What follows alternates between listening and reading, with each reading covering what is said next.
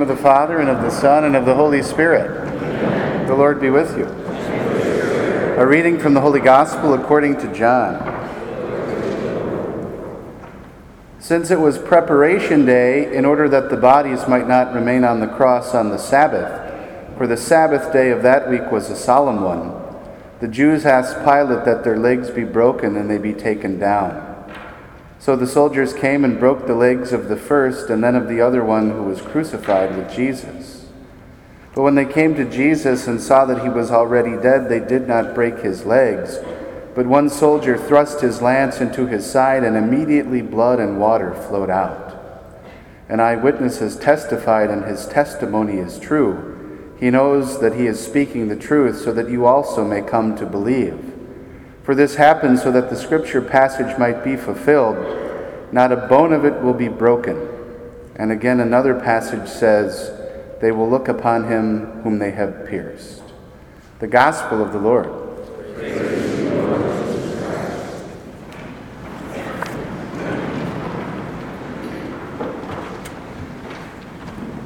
Well, thanks for having me back, everybody. It's great to be with you again. It's nice when people come to the mission. It's really nice when people come back to the mission. I have a post it note on the pulpit tonight, just with some housekeeping issues and some reminders for myself. And just so you know, the first thing on the post it note says, Speak up. All right, so we got, does everybody hear that? Great, thanks a lot. I really appreciate that. Just kidding, just kidding. A couple housekeeping things. Uh, tomorrow night, we're going to have kind of a special night. Again, I was mentioning it's, in my opinion, it's the best night of the mission. There's going to be some shopping involved as well. So we're going to do some stuff with the Sacred Heart image itself. So it's not a racket though. So if you don't want to purchase an image or you have an image at home already, or even if you want to use the image that I gave you last night, or we have a few extra copies out in the narthex, that's fine. But there's going to be a Catholic goods, like Catholic bookstore, out in the narthex tomorrow evening. So if you want to be prepared for that, uh, we'll even take a little break and you can do some shopping as kind of an interlude during the during the mission. Monsignor is at a Board of Education meeting or something in the diocese, so he couldn't be here tonight. He asked me to mention that uh, tomorrow evening there'll be a collection as well. If you want to be ready for that, there'll be a collection on the last night of the mission. And uh, hopefully, I remember to mention this at the end as well, but there'll be treats in Dempsey Hall tonight at the end of our mission, so see you there. Last night, one of the things I forgot was to tell you one of those Monsignor pranks that I was talking about at all the masses on Sunday when I preached uh, at the parish. And so I promised I would tell two tonight. I'll tell one prank he did to me and one prank I did to him. Which one do you want to hear first? The one to me or the one I did to him? What he did to me? Okay. There was a phone system at the parish in Huntley that had like an all page feature on it. So you could hit a couple of buttons and it would kind of interrupt anything that was going on in any phone anywhere on the campus, right? So, you know how you could page another person, just immediately come in and say, Father, you have a call on line two. Okay, thank you. Well, you could do that at the same time to all the phones on the campus. And that was one of his favorite pranks to do was to uh, make animal noises into the phone. And usually you're just sitting there and it's no big deal, right? But other times it could be, you know, people meet with priests for serious stuff. So you could be sitting there, Father, why do bad things happen to good people? Meow. I think he still might do that kind of stuff around here. So. It was a lot of fun to be with him. So, why have a devotion to the Sacred Heart of Jesus? Our theme tonight is getting to heaven the easiest way possible. That's kind of the theme of it. Why have a devotion to the Sacred Heart of Jesus? To get to heaven the easiest way possible. All the popes since Jesus appeared to Margaret Mary Alacoque in 1638, all the popes have really strongly endorsed a devotion to the Sacred Heart of Jesus. Leo XIII did, and Pope Pius XII really, really wrote a big document on devotion to the Sacred Heart of Jesus. He calls the, the Heart of Jesus the chief sign and symbol of that threefold love, that the heart of Jesus burns with love, a sensible love that the heart of Jesus possesses full powers of feeling and perception, that his love for us is unto death. And he reminds us to have a devotion to the Sacred Heart of Jesus in two elements. And we're going to kind of focus on those tonight consecration and reparation. We consecrate ourselves to the Sacred Heart by acknowledging him as our Creator and our Redeemer. So that's step one in our devotion acknowledging Jesus as our Creator and our Redeemer, acknowledging that He really is the King of Kings, and by repenting and saying that we resolve to serve Him. I have this theory that uh, there's Jesus, Jesus, that is the Jesus of the New Testament, the Jesus of scriptural data, and then our culture has kind of invented uh, pop culture Jesus, right? So, for example, Actually, Father Kyle Manno was here, wasn't he? For a while, yeah. You know, he, he goes out and he does that priest with a mic thing. Have you seen that? Priest with a mic. He'll go to like uh, Hollywood Square or whatever and he'll ask people questions. I've always wanted to do that, but he's doing it now. If he, if he went out there and he said, What do you think is the number one thing Jesus says in the Gospels? What do you think is the number one message that Jesus speaks more than anything in the New Testament? What do you think people would say? Anybody? Yes, thank you. Love one another, right? Anybody know what it actually is?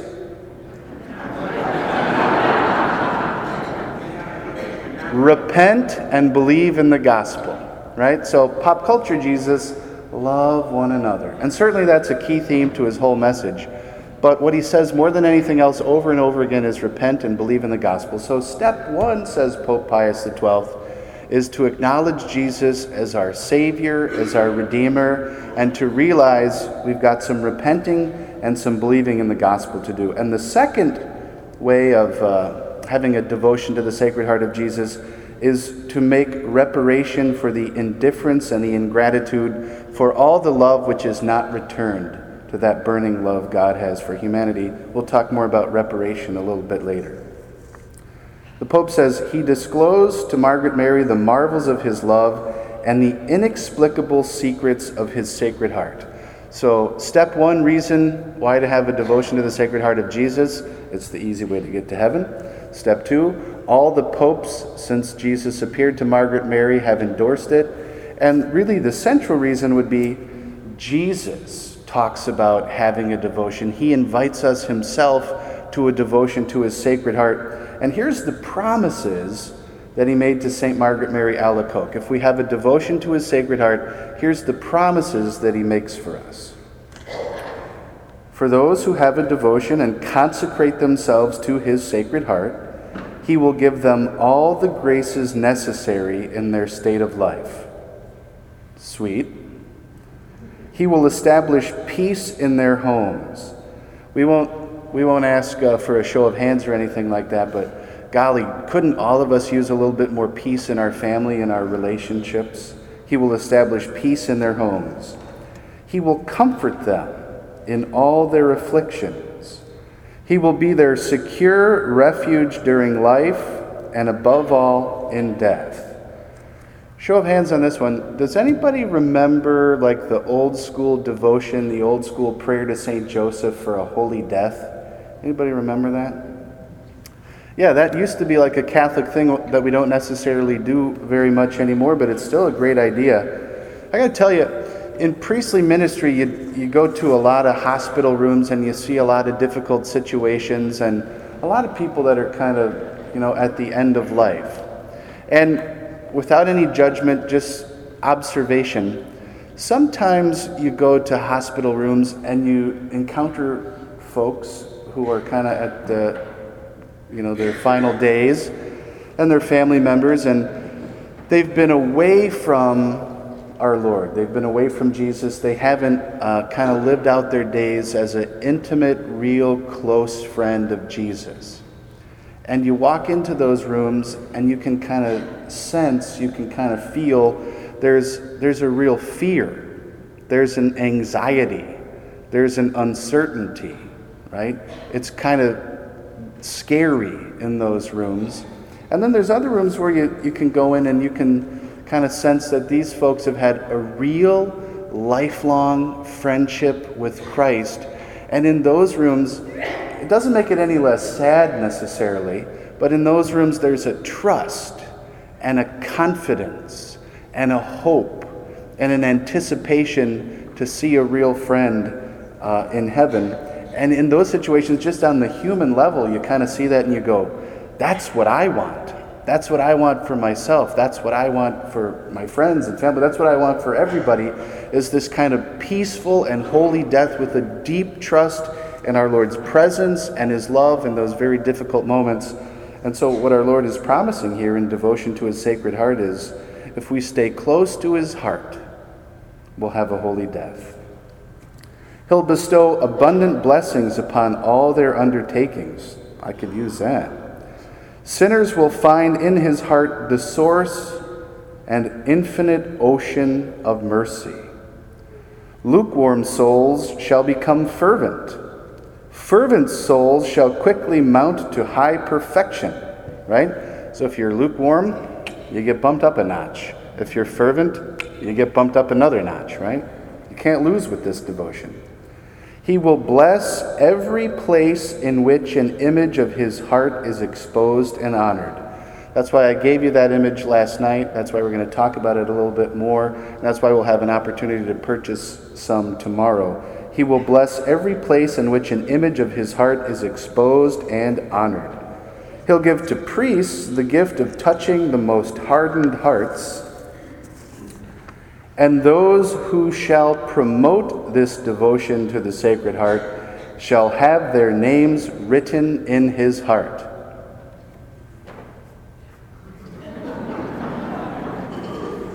Right? So there you go. The popes endorse it. Jesus says, No one who has a devotion to my heart will ever lose his soul. No one who has a devotion to my heart will ever lose his soul. Is that a thing that can even happen in 2018? Is it still possible to lose your soul? Here's, here's what I kind of like to think about this one. There's a, a deacon I know who gives a, a wonderful story, or he includes this story in one of his homilies uh, every so often. And he says he was driving down, not Randall Road, not everything's about Randall Road, but he was driving down I 90 on his way into Chicago and the, there was a lot of uh, construction going on, so it was sometime in the last 20 years. and he was on his way into Chicago, and uh, the construction, like speed limit in the construction zone, was 45 miles an hour. That's what was posted on I 90. So this good, wonderful, holy deacon is driving his car down I 90 toward Chicago 45 miles an hour. All right? And he keeps getting passed by people that are waving at him with this really strange wave, right? they're not they're not using their whole hand when they wave at him and they go back. So he starts to think to himself, Am I the only person going 45? Maybe I'm being crazy. So pretty soon he's going 55 down I 90, and they're still zooming past him, they're still do, doing the special wave. So he says, maybe I need to go 65. They're still zooming past him doing the special wave. So all of a sudden, he's going 75 miles an hour down I 90, and people aren't passing him anymore. He's going along with the flow. And what do you see up on the right? A state trooper, right? So the trooper throws on the lights, pulls him over. He says, Do you know how fast you were going? Yeah, I was going 75 in a 45. And the, the state trooper says, uh, Why were you doing that? And he says, Well, uh, the thing of it is, was I was actually several miles ago. I was going the speed limit, but people kept going past me, and I felt like uh, I needed to really speed up to go with traffic. And so that's what got me going 75 miles an hour. And the state trooper said, "Oh, why didn't you say so? Have a nice day."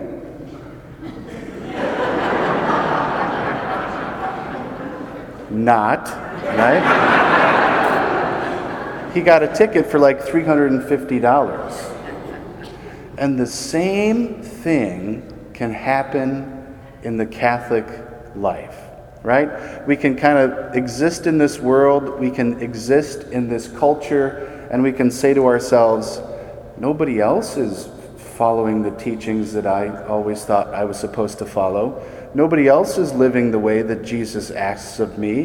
The world is living much different than what the gospel teaches. Maybe I'm the only person that believes this. Maybe I'm the weirdo. Maybe I'm the crazy one. Maybe I should start living the way they live. And little by little, all of a sudden, we're going way over the speed limit in the moral life, and it's possible to lose our souls in the process. Jesus reminds us stay close to my sacred heart. Practice a daily devotion to my sacred heart and losing your soul is not something you have to worry about. The next reason why it's good to have a devotion to the Sacred Heart of Jesus, it's a particular devotion for the family. It's not necessarily a devotion for the convent or to have a little image inside the rectory chapel. Because it's the very heart of God, it's so deeply connected with the sacrament of matrimony and the family participates in the mystery of Christ's love in a special way. So, we always talk about this at marriages, but whenever I celebrate a marriage, usually I do the gospel you are the salt of the earth, you are the light of the world, because it's a reminder that when married people live out their vocation faithfully, it's a symbol, it's a sign, it's an icon to all the rest of us what the love of God looks like. When married people love each other faithfully, it reminds us this is how God loves his people. And so, devotion to the Sacred Heart of Jesus is a perfect devotion for the family. And uh, we're going to talk a little bit later about making the image of the Sacred Heart the tabernacle of your home. So, last night we looked at the image, and tomorrow we're going to talk a little bit about how to enthrone the image in the home. But tonight we're going to examine the prayer we say every day, right? The daily offering prayer. Did you all get a copy, the little green one?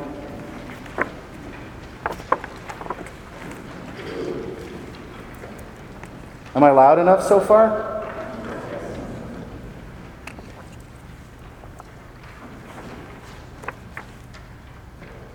All right. First, I want to touch on just a little bit of nerdy history on devotion and devotionalism. Sometimes people can get the idea that after the Second Vatican Council, which brought about some reforms in the 1960s, after the Second Vatican Council, the church fell away from devotions. It's not really something we should be doing anymore. But if you read through the documents of Vatican II and uh, all the rest of church teaching, never did that happen anywhere. Here's what kind of happened.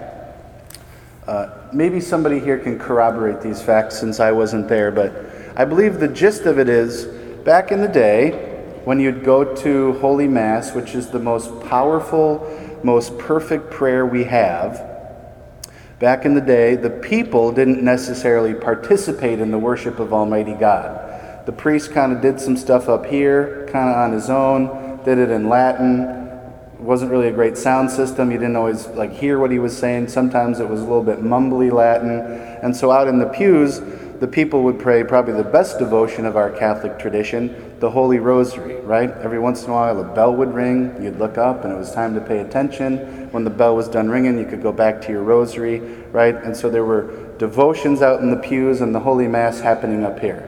Can I get some head nods on that? Is that about right? Okay. And then Vatican II came along and had this great idea what if we all prayed together, right? Instead of the priest doing his own prayers and the people doing their own prayers, what if we prayed the Mass together? We had a little dialogue. The priest could say, The Lord be with you. right? And you'd have your responses, and we offered this act of worship together to God. And so that's what the Second Vatican Council reformed. And so, what the liturgical movement and the Second Vatican Council sought to do was to make first things first, second things second, and third things third. I'll go through that one more time. Just kidding. Right? And so the idea was devotions are great, but Mass is actually better. Mass is more sublime because it's the sacrifice of Jesus on the altar. It's number one.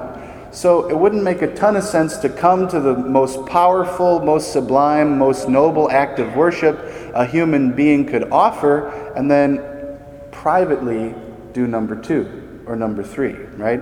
So the Vatican Council said, let's do Mass together and devotions later. And in a lot of places, the spirit of the times kind of mixed that up and said, we're just going to do Mass, we're going to do away with devotions, but that was never the intention of the liturgical movement.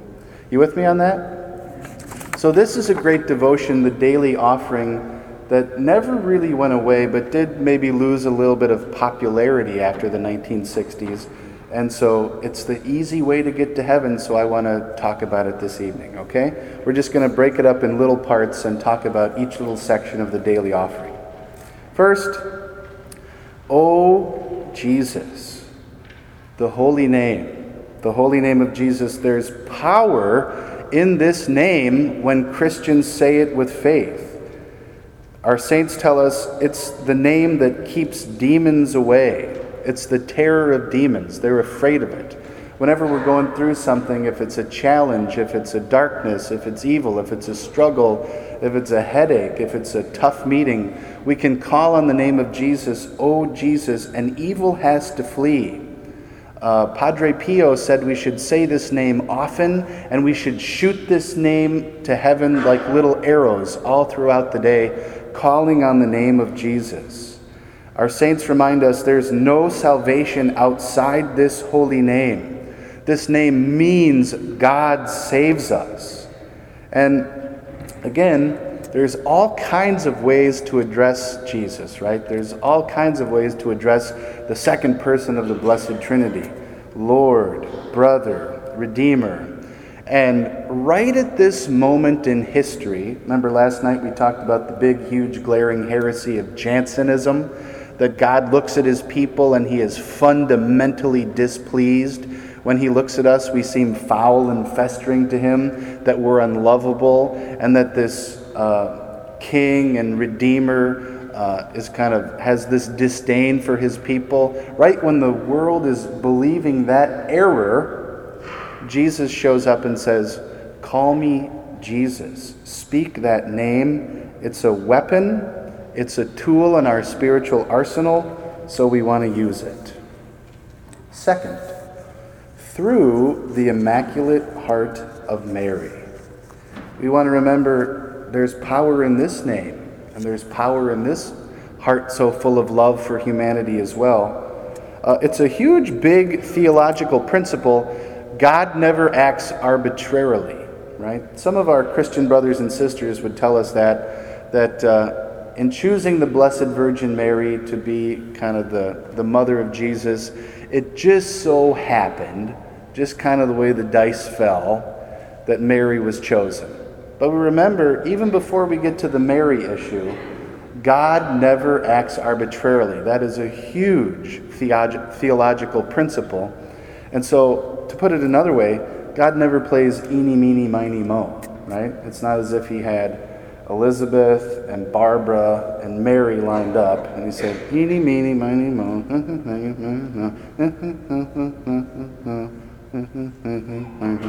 Mary. Okay, just so happens Mary's going to bring the Savior of the world into human history, right? From all time, he knew in his providence and in his perfect plan that it was going to be Mary. We're reminded with, without Mary, there's no Jesus, right? So everything we say about Mary leads us back to our Lord. Jesus gave her to us on the cross and uh, spiritually speaking, their two hearts beat in unison. And that's what we want to happen to all of us. So she's a great example for us. And um, as we pray this prayer on a daily basis, the whole thing will serve as a good examination of conscience. But this little part works well as being an examination of conscience for us. How's our Marian devotion, right? How's our relationship with the Mother of God, who's our mother as well? You know, one of my favorite things about Mary is that she really is a true mother for all of us. She looks out for us. I remember when I was in like uh, maybe third grade, I learned a very important lesson about life.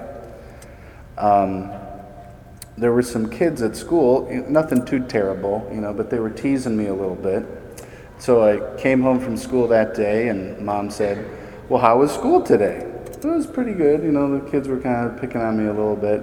And all of a sudden, there was a mom shaped cloud where she used to be standing, right? And she was in the principal's office taking care of this little issue, right? So I had to kind of fly under the radar and that sort of stuff. But she's a mama bear, right? When something is happening to one of the cubs, she goes into defense mode, right? The Mother of God does the same thing for every person in this room. Whenever there's a struggle or evil that's about to come our way, as long as we uh, call on her, she comes to our aid every single time. I offer you, right? I offer you. Remember when I was a brand, brand new priest, one of the first uh, head scratcher questions I got, a guy came into the office and said, You know, in this prayer it says, I offer you, but who are we to offer? I thought Jesus was the only one that could offer an acceptable sacrifice to the Father. And so here we are saying this prayer, and it says, I offer you. Who am I to offer God anything? Right? Reminds me of a a friend I have who, she's probably the happiest person I know. She was, funny story, she was really extroverted in college when we were at Marquette. Uh, real social butterfly, loved to talk. She was very animated. And uh, she wanted to become a nun, but she just didn't know what kind of nun she wanted to become, right? And so uh, she was going on all these nun runs, checking out different convents around the country and different religious orders and different communities. And I remember her, she came back from one of the nun runs, and I was like, So, how was it? I don't like their habit. I couldn't see myself wearing that habit my whole life. You know, it's kind of an ugly habit. And I remember I was about to go into seminary, and I remember just thinking, yeah, I don't know if that's going to work out, you know, lifelong nun thing based on the clothes they wear, but we'll see. But anyway, she's been uh, professed for like 10 years and the religious order she chose is the Poor Clares in Kokomo, Indiana. One of the, like the most hardcore, uh, difficult lifestyles. They don't wear shoes, you know. They wear the hair scratchy shirts under their habits, and um, they live behind the grill their whole lives. They'll never leave. When their family members pass away, they'll bring the casket like to their chapel and they'll view it through the grill, but they don't get to like leave and go to the funeral or anything like that. I mean, it is a hardcore, serious uh, lifestyle. I do have to say, though, they don't allow you to have like little conversations with them, you know, once they enter the convent. Even if you're a priest, you don't get to do this little special little parlor time or see how things are going. So I went down for her uh, profession, and it was a big mass, and there were a bunch of priests and everything. But I was the only priest staying over and heading out the next day in like the little chaplain's quarters they have that's not attached to the convent or anything. And so I remember Mother Superior said to me, Father, the priest that is supposed to come and say mass for our community at 5:15 in the morning tomorrow morning can't make it. And we can't find any other priest to say mass for us at 5:15 in the morning. Do you think you could since you'll be here, do you think you could say Mass for us at 5:15? And I said, Mother, it would be my honor to celebrate Mass for all the sisters. Could I have a private audience with Sister Katie? and I mean, it wasn't her first rodeo, so Mother knew what was going on. And she was like, uh, sure, we'd be delighted to allow that. So I got to talk to Sister Katie one on one and she is the happiest person I've ever met in my entire life. And it's, it's just crazy how happy you can be if you're really doing the Lord's will. By all of our worldly standards, you know, how could she be happy? She has nothing. They eat like tuna casserole like six nights a week there. For crying out loud, she has no Netflix subscription. How could you be happy without Netflix? And yet, she's the happiest person I've ever met. And so, when it was my uh, ordination day, she did a couple cool things. She sent me a little, a little package and a letter. And, uh, you know, the nuns, they like make their own hosts, you know, for Mass. So she sent me a little letter that had like three hosts in a little package. She said, This isn't my house job. We all get jobs in the convent, and this making the host isn't my job. But I got to work with the nun who makes the hosts. And so I made you three hosts. You can use the other two whenever you want. But I was hoping you'd use this host for your first Mass as a priest. Since I can't be there, this is kind of a way I could be there, right? So that was pretty cool. And then, uh, good thing I didn't have two friends that became nuns, you know? But then uh, the other thing was she wrote a letter, and it, it's still just so powerful because it's, it's true, it's theologically true. But when you take a step back and think about it, it's just so radical and unbelievable. And on God's part, it seems like a bad business model almost. But she wrote in there, it's amazing to think that through your vocation, through the holy priesthood, when you speak the words of consecration, the creator of the whole universe must obey you. At the words of a priest, God must obey and descend upon the holy altar. Now, of course, that's all in the framework of the system he designed and invented and the church he gave us. But it is true that there's never gonna be, nor has there ever been a time where the priest is at the altar and he says, Take this, all of you, and eat of it, for this is my body. And the Holy Spirit says, I'm busy today. Um, that never happens, right?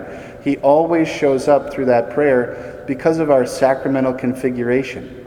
And analogously, it happens through baptism as well, right? So we never use the, the last part of the phrase when we talk about the priest acting in the person of Christ. We always say in persona Christi, that's the Latin phrase for in the person of Christ. But the priest acts in persona Christi capitis, in the person of Christ the head. But through baptism, every single Christian acts in persona Christi. Every single Christian acts as a little icon of Jesus. So when we unite ourselves to Him and to His voice in that way through our baptism, we're able to offer to God our bodies, as the book of Romans tells us, and we make ourselves a living offering acceptable to God. Again, what would that look like, right? What are we offering to Him? What kind of lives are we living in order that it would be a sacrifice pleasing to God? Again, as we pray this prayer every day, we're breaking it down uh, so specifically so that it can be a little bit of prayer fodder that we can chew on and reflect on, but also serve as a pretty good examination of conscience for us. What kind of a life, what sort of a life do I want to offer to God? What do we offer to Him? Our prayers. You know, I think, uh, again, if we did the Father Kyle Manno thing and pulled people on the street as priest with a mic and we said, what is the most important thing in a prayer life? I think whether we articulate it or not, kind of what we're looking for is quality. That's what the believer wants. You hear it all the time. Father, I went on a retreat like 15 years ago, and I came off of that retreat, and I was so excited, and I felt so close to God, and I felt so connected, and now I, I just feel kind of distant, or like I'm in a rut, or I'm not, I'm not feeling it anymore we kind of think when we go to prayer, we should feel something, right? Hey, self included. I want the same thing. Every time I pray, I want to feel the warm tinglies, right? I want to feel warm and I want to feel good all over and I want to feel like this big revelation happen, But more often than not, it doesn't take place. And so we can think to ourselves that quality is the most important thing in a prayer life, but the real thing that's most important is fidelity that we stay faithful, that we have a prayer plan and we carry it through. So maybe that's 10 minutes of reading sacred scripture a day. Maybe that's a rosary a day. Maybe it's a decade of the rosary a day. Maybe it's 15 minutes in the adoration chapel in the presence of the Blessed Sacrament. Maybe it's an hour. Whatever it is, we want to make sure that it's doable and that we can sustain it for a long period of time so that we stay faithful to the prayer program, right? Now, usually what happens is after a, a mission like this, we hear something like that, we need to be praying every single day for a predetermined amount of time or a predetermined prayer activity. And we come off of the retreat and we say, okay, I can do that. I can read the gospel each day, or I could pray for 10 minutes every day. And we start out on the first day and we go, wow, this is so beautiful. I feel so good after this prayer. This is great.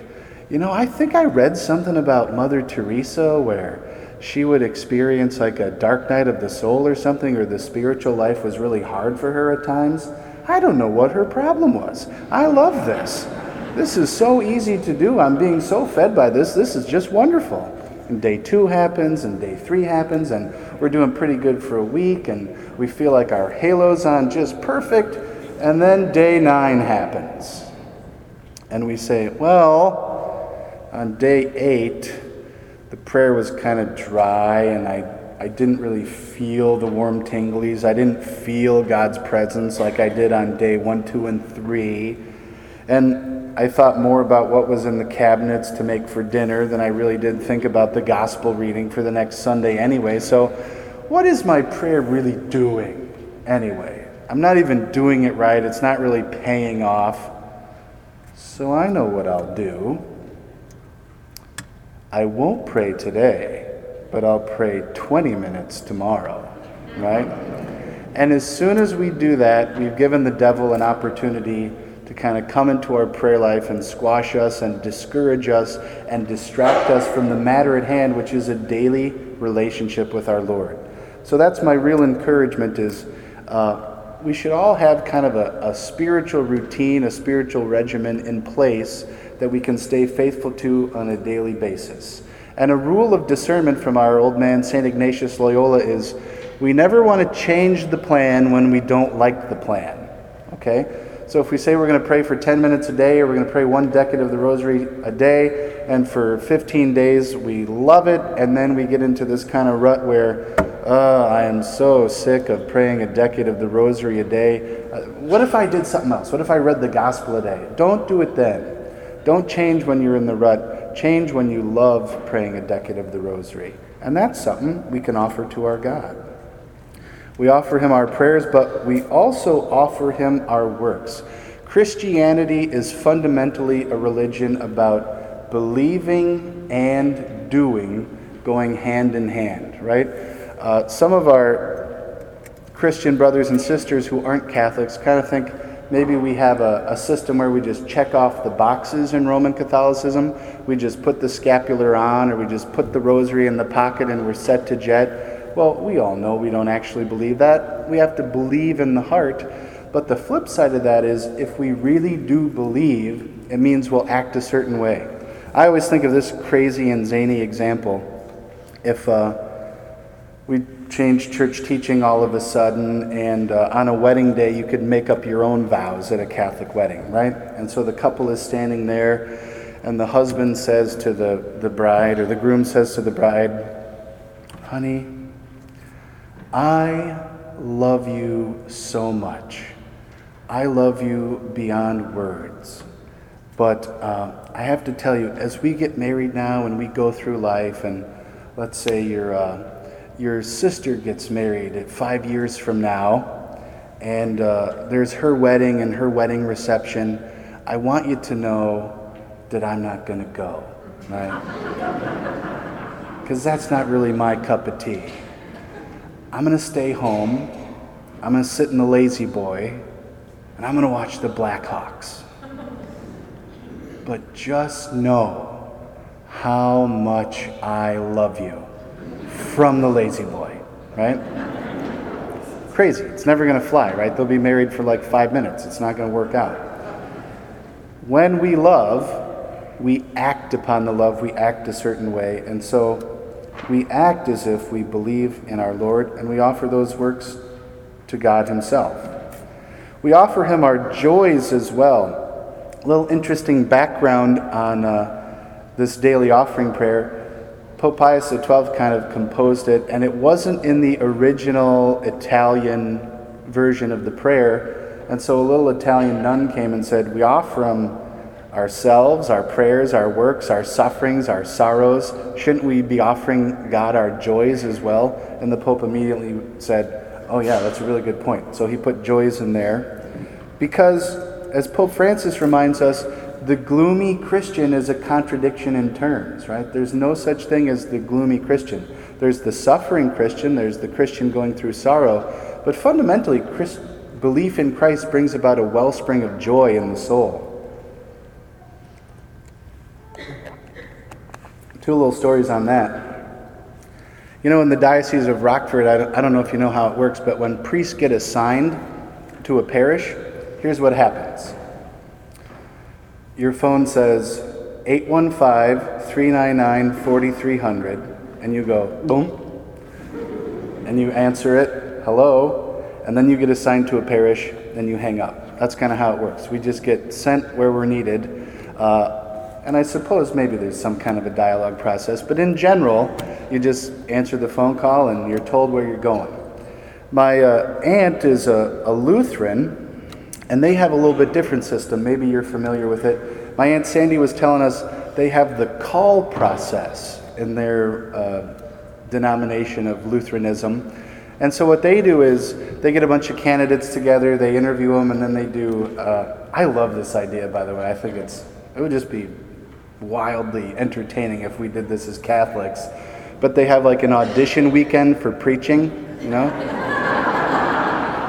So the pastor like comes up and gives like a, a, an audition homily to the congregation and then they kind of vote yay or nay on the homily. But uh, they did the interview, and there was this one candidate, my aunt was telling me, really stood out on paper. Just was very accomplished, had a few degrees, had done some seminary teaching and all kinds of work around the world and been in some, some big places and some big churches and, and looked really promising. But when they got into the call process and met the person, she was telling me he just didn't seem to exude joy. He didn't seem like a joyful person. And at least to our congregation, it didn't matter how many degrees he had and how long his curriculum vitae was. If he wasn't a joyful guy, we didn't necessarily want him leading our congregation. I think she was onto something there, right? The gloomy Christian is a contradiction in terms. There's a joy that goes along with being Christian. I have very close friend who's been my friend my whole life and is really kind of uh, unchurched, so to speak. So, never did like CCD as a kid, never did RE or any, anything like that, but is of kind of a Christian tradition. So, on the one hand, it kind of bums me out as a Catholic priest because I, I, wish all my friends knew and had a real relationship with Jesus Christ. On the other hand, it has proven very useful over the years because I get to kind of see our faith through his eyes and kind of gain that perspective, at least for dialogue and understanding. And uh, he got a brand new house, he and his new wife, and I went over and, like, on the TV, being from some kind of a Christian tradition, they'd put out on the TV a nativity set. And right in the middle was the baby Jesus and like a sheep and an oxen and uh, maybe like a lamb there right in the middle. And then over on this side was the Blessed Virgin Mary. And over on this side was St. Joseph. So I did what any Catholic priest would do, right? I moved the sheep and the oxen away. and I put Mary and Joseph right by the baby Jesus. And he said to me, That's the problem with your stupid religion. You have rules about where the figurines go. and I said, Well, never mind what I said. But I think that might be the take that a lot of people have on our Catholic Christianity is that it's a moral code, it's a series of no's. We have a whole book written in Latin on where figurines go. But of course, that's not at the heart of what it means to be Catholic. To be Catholic is to have this real relationship with Christ and exhibit some joy. We also offer him our sufferings. We won't spend a lot of time on that because we did spend a fair amount of time on it last night, but just that truly Catholic and, and beautiful concept that when we suffer, it can be meaningless. When we unite our sufferings to the suffering of Jesus, it has meaning, it has power, it can be transformative. It brings about our own holiness and it can bring about the holiness in our families and in our relationships. So, in this daily prayer, whatever sufferings we go through, we offer them to Christ. It could be huge, it could be our own cancer, it could be the cancer of a child or somebody we love. It could also be seemingly trivial things, right? So, I'm driving over here on Randall Road to do this mission tonight. And I get to this spot where like there's a lot of cars backed up, and there's this person coming out of like a, a drive for a uh, business, and you know the, it's a mile long this trail of cars. So I do the Christian thing, right? And this car that's trying to get out of the driveway, I let him go. I give him the wave. Go ahead. And guess what, everybody? No, thank you, wave. Nothing, right? Those sorts of tiny, little, trivial, unimportant things, all those inconveniences we can offer up on a daily basis. Of this day, says the daily offering prayer, we offer to God uh, everything on a daily basis, baby steps. Our Lord says over and over again in the Gospels, live in the moment. There are so many ways we cannot live in the moment. When I was a baby priest, one of the big lessons I was taught was Anybody know Monsignor Dan Hermas? He's a priest hero of mine. He, he was the founding pastor, I think, of St. John Neumann here in St. Charles. Then he went to Holy Family in Rockford for a while, and then he was at uh, St. Thomas the Apostle in Crystal Lake for a long time. That's where I really got to know him. And he just retired last June. But he always talked about living in the moment. When you're in the parish, go all into the parish, live in the moment, be present to the parish when you're on your day off and you go home to visit your family, be present to your mother, be present to your dad, right? And don't be constantly on your phone worrying about what's happening at the parish. Be present to the people in front of you. There's all kinds of ways in which we could do this. Um, my priest buddies and I, I hate to say it, but we're just of a certain lifestyle where we're kind of glued to our phones, right? So we have a new thing where when we go to dinner, we just learn this game we set down our phone and we stack them up, and whoever grabs their phone or looks at their phone first has to pay for dinner. right? So maybe it's not the phone or, or being tied to email or something, but we all have ways in which we're not living in the moment, and our Lord reminds us be present to the person in front of you, live in the moment. Uh, the Our Father talks about our daily bread, and sometimes I think. Uh, we get the idea that when we, talk, we pray and we ask for this daily bread, give us this day our daily bread, we get the idea that it's bread we receive day after day after day after day after day. That's not really what the Greek means. The Greek means give us our right now bread. Give us the bread for this moment. Give us the bread that can sustain us right now. Tomorrow's evils are sufficient for tomorrow. Live in the moment in union with the holy sacrifice of the Mass throughout the world. This is a big one. When we think about the Mass, we have to remember that it is the most powerful, most sublime prayer that can possibly be offered because it's not us who's doing the work, it's not the priest who's doing the, doing the work, it's Jesus who acts in the Mass. And just by way of reminder, the Mass is the representation of Christ on the cross. That's the most important hyphen in the English language. It's not the representation, it's the representation of Christ on the cross. So every time we come to Mass, we get in a spiritual DeLorean, so to speak, and we go back to the future. So we're literally there as He offers Himself on the cross, as He goes into the tomb, as He rises from the dead, as He ascends to the Father.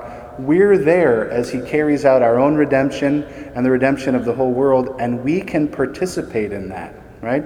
So, I'm not really good at science, but from what I understand, the light we see is a light year old.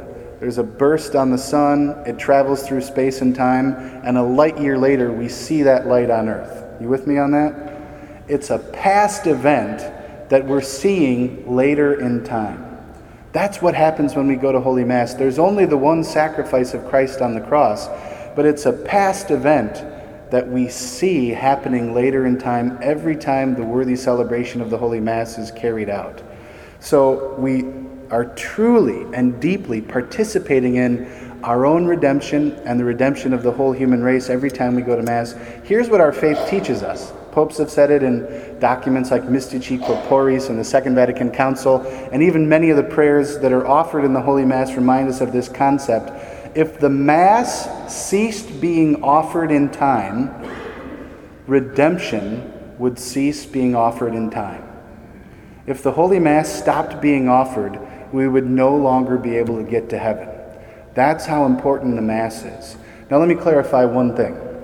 That does not mean you have to be Catholic and you have to have attended a Mass to get to heaven. What it means is all the graces of salvation that are poured out into the world flow through the channel, flow through the portal, the door, the gateway, which is the Holy Mass. St. Padre Pio said it would be easier for the world to exist without the sun than without the Holy Mass, right? That's how big it is. We participate in our own redemption every time we go. I always think that puts things in a little bit of perspective, right? Sometimes we Catholics, we can get a little focused on the music or the lighting or the thickness or the thinness of the padding on the pews or the temperature or the sound system or all sorts all sorts of different things, but it kind of reorients our whole perspective when we realize what it is we're going to. Now, those graces flow out into our lives in all sorts of different ways. And so, if we have the sublime privilege of making it to Mass on a daily basis, that's great. But a lot of us just can't swing that. So, as we pray this prayer every day, we unite all of this to that most powerful prayer that's happening on altars all throughout the world, all day long, every day. I offer them for all the intentions of your sacred heart. Uh, I think this is a great thing you could make a note of. This would be such a good prayer time, such a good meditation to think about this. The heart in Latin is the word cor, so you could C O R, kind of like the Spanish corazón. You can translate it as heart, or you could also translate it a little bit more literally as core. The heart is the core of the human person. I offer them for all the intentions of your sacred heart. So here's the meditation question What is at the core of what Jesus desires? What do you think Jesus desires on a daily basis? What's in his heart? And then do I desire that?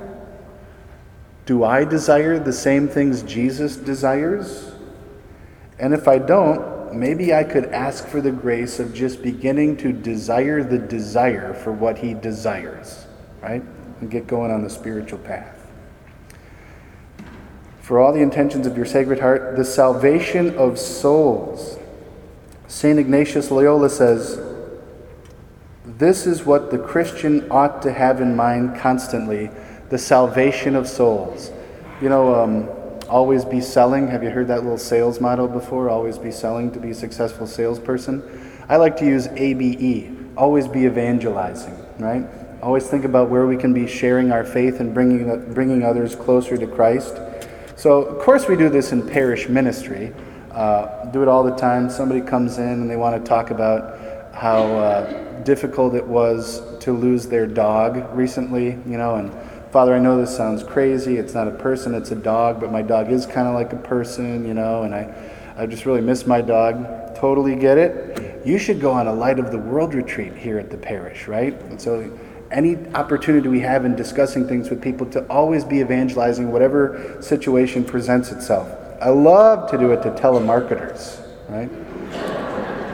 Any Seinfeld fans here? Anybody watch Seinfeld ever? There's a one episode where the telemarketer calls him and he says, "I really can't talk to you right now, but I could call you later. Could you give me your home number?" He said, "No, we can't really do that." "Oh, you probably don't want people calling you at home?" "No, not really." "Well, now you know how I feel." Right? There's that Seinfeld joke. I don't actually mind talking to them. They'll call me and ask me, you know, how my chronic pain is going or something. If I've talked to anybody about that, and I'll say, "Have you accepted Jesus Christ as your personal Lord and Savior?" I've done it hundreds of times. I've never had anybody keep talking. They always hang up the phone. so it's win win, really, right? I could evangelize if they're open to it, and if they're not, then they leave me alone. I was, uh, I don't know if you go to Geneva for meals very much, but down by the train station we have Burger Local. Oh, if you like good burgers, that's the place to be. So every once in a while, Father Bachland shows up there at Burger Local, and I was parking over by the train station because it was so crowded. And I was walking across the street, and there were some college age young women there who had some kind of a petition. And they said, Could we ask you a question? And I said, Sure. Could I ask you one first? Sure. Have you accepted Jesus Christ as your personal Lord and Savior? And uh, they literally like ran away. They were like, No thanks, no thanks. I guess you don't need my signature for the rainforest that bad after all right? But in any opportunity we can to kind of spread the gospel, it would be good to do so. A few things to remember with that. We don't need a soapbox, we don't need to stand on a platform, but there are a few good principles for effective evangelization. The biggest one is don't say you statements, say I statements, right? So, you know, Barry, you would be a lot better off if you would go to Mass a little bit more often. We have these priests at St. Pat's and St. Charles that are very dynamic. You would really like to hear them. You should come sometime. You could even have a donut after Mass. You, you, you, you, you, right? Kind of off putting. When we witness to our faith and we say, I got to tell you, I was tired on Sunday and I w- didn't really think I was going to pay attention at Mass. I was kind of daydreaming. And then Father Ganella got up and he gave the best homily I've ever heard in my entire life. I really got a lot out of it. Uh, you might like to hear him sometime. Would you like to come with me? Anytime I invite you to join me. The I statements go a lot farther with evangelization. And another principle that I think is really important to remember as Catholics when we're evangelizing, sharing our faith, is just don't duck. We don't even have to bring up the topics very often, they kind of fall into our laps. We're at a family wedding reception, we sit down to dinner, and our fallen away family member says, Why did that priest in the homily talk about you have to go to Mass every week? What's that all about? A lot of times we have this temptation to go, Brenda, can we just have a nice dinner and talk about this some other time, right? And we duck. But sometimes when we lean into it and we go for it, it creates great opportunities for conversation and sharing our faith. Here's a bold claim, but I actually believe it. If we don't want to evangelize, if we don't want to tell other people in our lives about Jesus, then we haven't actually been evangelized ourselves.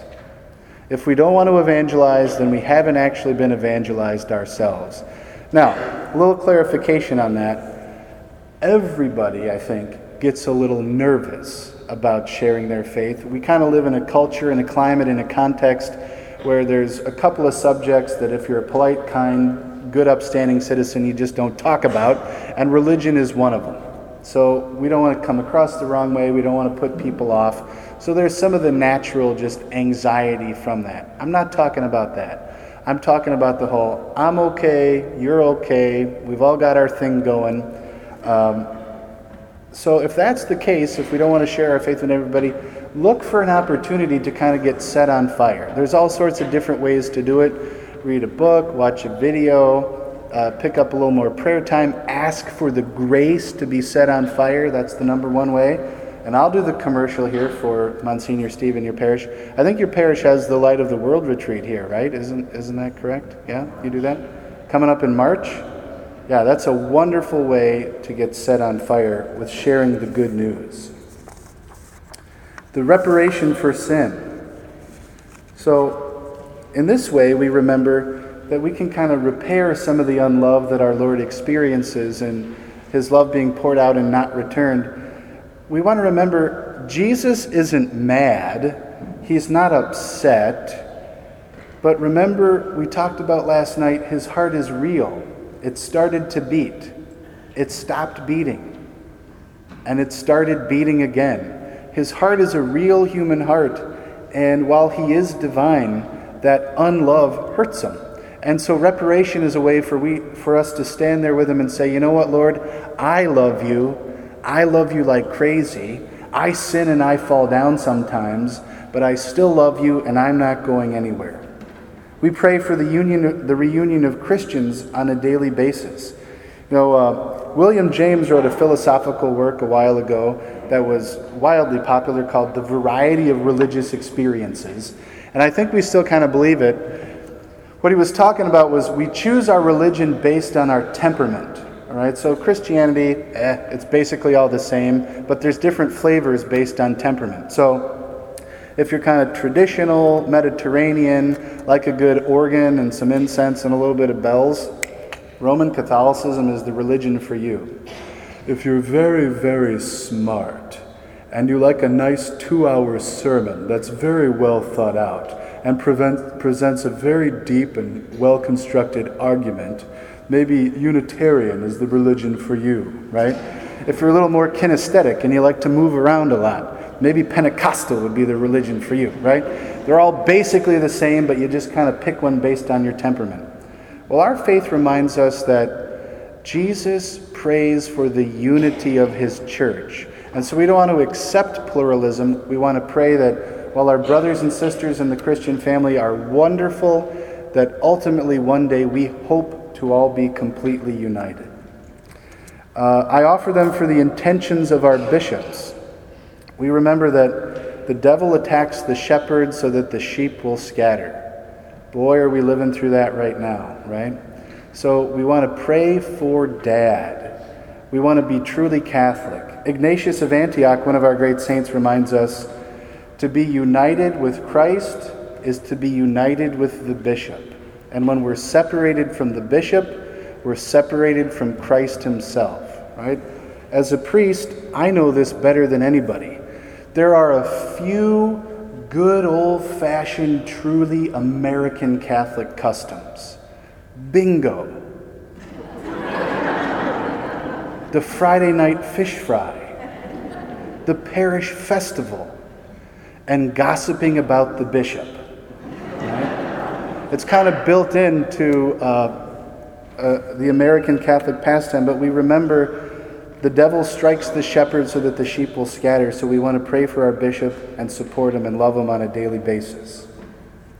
We pray for each other. We pray for all apostles of prayer. I always tell married couples, um, you got to be the number one fan of each other, right? If you don't think she's the most wonderful woman in the world, nobody else will.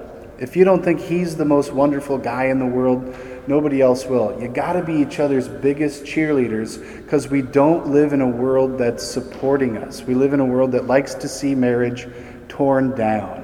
And the same is true with Christians. The world is not going to give us any helpsies, so we're brought together to pray for one another and support each other on the journey. And last, we pray for the Holy Father's prayer intention. We pray for the intentions of our of our Pope. All right? So here's the homework for tonight, everybody. Well, let me ask this question first. I had, at the last time I asked this question, one person did. Did anybody grow up with this prayer taped on the bathroom mirror? Yes, we have one. Yeah. This is like an old school Catholic custom, right? So if you want, you could tape this to the bathroom mirror, and then you'll remember to pray this prayer every day. If you're a little bit like me, you could take a picture of it on your phone and make it like your screensaver so that every time you look at your phone it comes up. That's another way to do that. But put this prayer in a place where you'll pray it every day. That's the homework, okay? So, speak up. Did I do okay on that one? There'll be a collection tomorrow. We're going to have some shopping uh, as well. So if you want to bring some money to do some religious shopping tomorrow, please do come tomorrow. Again, it's my favorite night of the mission. Uh, if you can bring a friend or bring somebody that's been away from the church, tomorrow would be a, night, a good night to do that. And I think I promised you one more prank story. Can I tell you the one of how I pranked Monsignor? This is one of my favorite ones. I was a brand, brand new baby priest. It was my first Christmas as a priest. And so Monsignor does this thing where he'll give you the schedule for like the next three months of masses. And uh, back in the day, I was like a high school teacher during the day at Marian Central Catholic High School up in Woodstock. And sometimes Monsignor would forget, like, I teach in the middle of the day, so I can't actually do the noon Mass. So you just make those little notations on the, the draft of the Mass schedule, and you give them back to him, and then he would give you the final copy like a day or two later.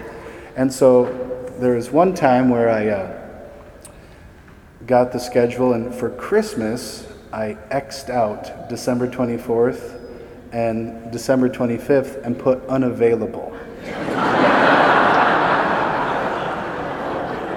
and about 10 seconds after I put it in his mailbox, he was standing in the doorway of my office. And he's such a wonderful guy and doesn't really his, lose his cool that much. You probably don't get to see this very often, but when he does get upset, it's all over his little Irish face, right? he gets he gets pretty red. So he's standing in my doorway and he's red, and he says, uh, "John, you you said you're unavailable on uh, Christmas." And I said, Monsignor, I spend Christmas with my family. I can't say Mass on Christmas. And he went from red to purple. and I just said, Gotcha. And he threw his head back. Thanks, thanks for coming tonight, everybody. Again, there's going to be treats in Dempsey Hall. Would you mind standing for a blessing in our closing hymn? The Lord be with you. The Almighty God bless you, the Father, and the Son, and the Holy Spirit.